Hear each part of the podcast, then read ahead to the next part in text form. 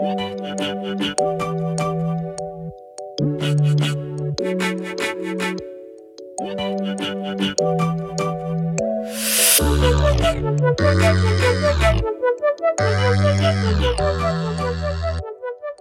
welcome to the first ever Wharton Energy podcast. I'm Charles. I'm here with my co host Hamza, and today we're talking to Sid, who's going to talk to us about his experience over the summer at Breakthrough Energy Partners. So let's get started.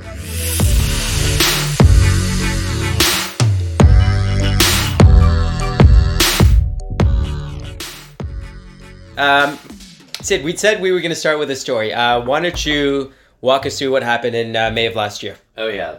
Um, so um, yeah, it was uh, I was on a flight to uh, New Orleans. So my my boss from before business school was about to turn forty, and we are celebrating his birthday down there. And he had done a lot of work like before business or before I worked with him in New Orleans, and so he had like a lot of friends uh, down there. Um, and New Orleans is like a party town, right? So it's, it's mm-hmm. a fun place to be as well. Um, so I was down there. It was May 14th. Um, I had left Philadelphia for the semester. Um, I was stopping in New Orleans on my way to uh, Singapore for like a global study trip that we have here at Wharton. Um, I didn't have my summer gig confirmed at that point. I had uh, two offers. Um, was waiting to hear uh, back from one of the firms on uh, salary. Um, just luck of the draw, I get a, a, a phone call out of the blue. I'm riding a bus from New Orleans airport to downtown, and uh, at, at, that point, um, I get my offer from Breakthrough. It's May 14th. Um, I think I might have been like the last person in my class to get an offer, but uh, it was like. How does that feel when everyone else is getting offers and it's May 14th and you're. Oh, I should I should correct myself. Um, I was the last person to like accept an offer, I guess, because um, because I, I, had a few, but um, working for Breakthrough is definitely the moonshot that like I felt like man, if I if I could work th- with these folks, like that's that's just beyond my wildest imagination. Mm-hmm. And mm-hmm. you're a better person than I, like waiting for that moonshot, like until yeah. all the way till the end.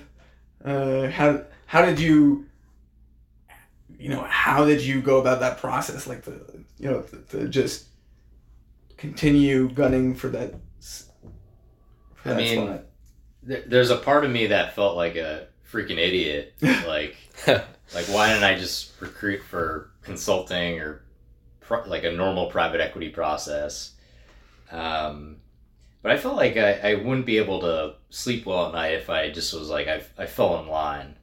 Um, and like, I, um, I'm this person that like really is passionate about using like business as a tool to solve broader problems in society. Mm-hmm. Um, and so I'm, I'm more mission oriented than the average person. Um, and so not doing something mission oriented that might look good on paper on a resume that doesn't sit well with me so i think that like tension is something that maybe made me more okay with just waiting it out and see what would happen um, i mean i wouldn't i wouldn't recommend going that way like like I said, the first take we did this podcast. This is take two, but uh, maybe a take three. We'll yeah, see. But you know, I mean, good good things come to those who wait, as mm-hmm. say, or um, luck is when preparation meets opportunity, which I think is what happened to me. Yeah, yeah, that's great. Um, so, Sid, maybe you know everyone out there may not be familiar with Breakthrough. Maybe just very briefly tell us a bit about you know why why did they have a special place in your heart, and why would you know why did you why did you end up there? Yeah, so uh, you know, flashback to start a business school, right? Like it's 2018. Um, at that point, I'm really trying to like find kind of the next thing that I can get really fired up to work on. Mm-hmm. And um, October 2018, the UN comes out with the IPCC report and saying basically like, look, uh, if we don't cap uh, global temperature rise to 1.5 or 2 degrees Celsius by 2030 in the next 12 years, we're kind of basically all effed. Um, Mhm. so I was like, oh shit, like that's that sounds pretty important. Um, You can swear on this podcast, by the way. That's well, I was like, fuck, that sounds pretty crazy. Um, and and so like around that time, uh, Bill Gates published this this blog post on his uh, Gates Notes uh, blog that basically said, look, here's the other seventy five percent problem. Like twenty five percent of global emissions come from electricity generation, but like if you look at the rest of the pie, there's uh, transportation emissions, there's buildings, there's manufacturing. You wouldn't be you wouldn't have any idea how much it, it takes to manufacture uh, cement or uh, steel and and have that. Mhm. um, but those industrial processes are crazy. And then um, agriculture as well. And there's like a sort of less than 10% slice that's kind of just like everything else. Um, but i was like hmm nobody's really like talking about this right? Like nobody's like there's there's a lot of sectors that are part of this pie. And what's the solution there? Like, is there a solution to to take these industries that are currently running on, you know, um, fossil fuels and switch them to to the put them on the grid, basically switch them to electricity, or is it really to, to find an alternative fuel um, to run those industries? yeah it's it's it's really tough so the approach we that that breakthrough takes is like um, whatever is substituted in has to not only be like comparable performance wise Mhm. but also cost wise because um, unless you have like a policy hammer and you can just say like we need to ban this or you know tax credit for that Yeah. um, you really have to make the the unit economics work um, so that if like you know you want to produce a ton of steel like literally 2000 pounds of steel like well if you don't have like coal that can like heat the temperatures to above a thousand degrees celsius then like what else do you do Yeah. Mhm.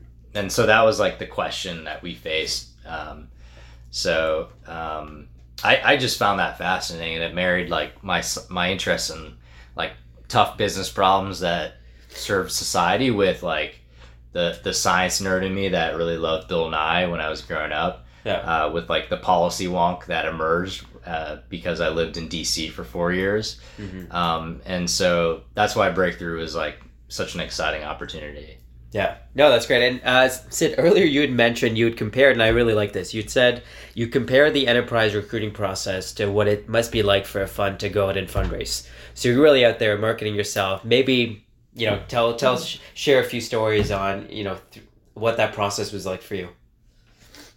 Sure. Um, yeah. So yeah, to the fundraising point, it's like having a CRM um, and kind of being like Sid LLC, like Yeah. Sid, Sid LLC, LLC. Is, Sid L, or maybe Sid LP if we want to be, be uh, accurate here at the Wharton School. Um, yeah, like just just really knowing the people that I'm trying to talk to and like Mhm. what they're excited about, just creeping their Twitter accounts and like looking at their LinkedIn's. Like so it's, it's like dating then, basically. Uh, yeah. I mean, dating them. I mean, maybe maybe if I applied this approach to Yeah. dating, I'd have better luck. But, um, yeah, I mean, it's just yeah, really knowing like who you're talking to and like what they're motivated by and Mhm. um, how you can be helpful. I think, um, you know, the, why do we go to business school, right? Like one of the big reasons we go is to develop these relationships, right? So I'm talking to you, Charles, and you, Hamza, and you know, maybe in ten years we'll be laughing about this podcast, right? And I think Hopefully. Yeah. Hopefully. Well, I don't know if that's a good thing or a bad thing. Like, I think our listeners might be laughing right now. Yeah, yeah, Get off the air. um, but like, I think when you when you recruit for a space like energy, um, or like me for clean tech, that's more niche. Mhm. Like, it's it tends to be a small world, and even recruiting for for breakthrough and, and firms in the in the solar space or uh, you know what have you. Like, I started to bump into the, the same people who would pop up over and over. Uh, and so the, the goal is really to find out like how can I provide value to these people, um, and that mentality that's like more of this like service oriented servant leadership mentality. I think that that is what wins in the long game of, of recruiting. Um, particularly uh, an enterprise process. And I, I this is not unique to energy. I've seen it work like this for for anything that's more, more startup oriented or like VC oriented, Mhm. where you really have to, you know, hustle, um, but be attentive and mindful at the same time. And something you said also, and like I think that that really uh, uh, hit the mark with me is that every time I, I try to do enterprise recruiting and I look on the website and I look at the bios of people, I'm like, wow, like there's no way they would even talk to me. And you mentioned something about you know not having that fear or getting over that fear, and then you know everyone's qualified or everyone will still talk to you. Like how how did you reach out to these guys? Like how did you um, go about you know meeting them, finding them, having that first conversation? Yeah, I mean, like, I I think uh, well, first what I realized like is at um, at like a, a business school we tend to be these insecure overachievers, um, and we're never good enough. And I, I mean, I still fight that. Um, like we have this thing called executive coaching here. My my coach is like, like why do you have to put yourself down? Like, so I think that's like kind of first thing um, like you are good enough like remind yourself of that. If you have to write something on your wall of like your bedroom to to say that or like shout mantras or whatever like do it. Uh, meditate whatever. Power pose in front of the mirror. power pose.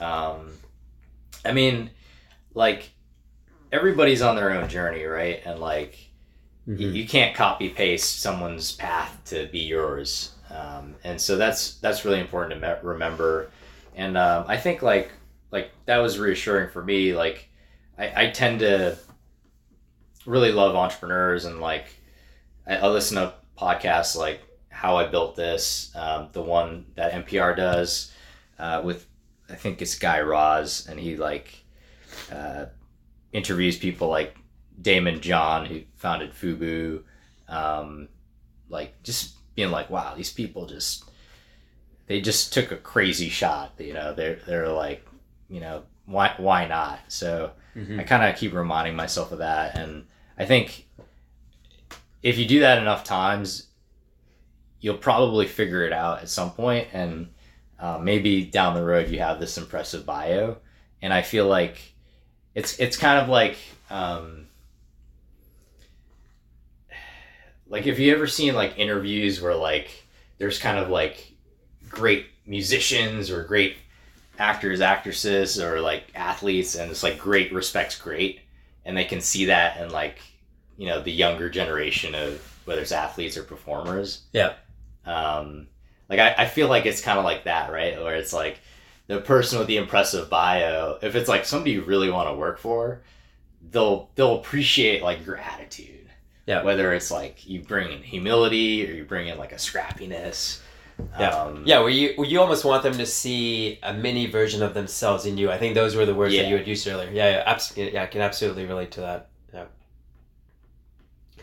That's great, and I, and I think that's all the time we had for today. That was episode one of, of Unplugged. Yeah, we kept it short. Hopefully, uh, hopefully you guys enjoyed it. Uh, if you have feedback, if you have uh, thoughts on on topics that we should cover or people that we should interview, shoot us an email. We're happy to take you know any thoughts that you have, and uh, we'll see you next time.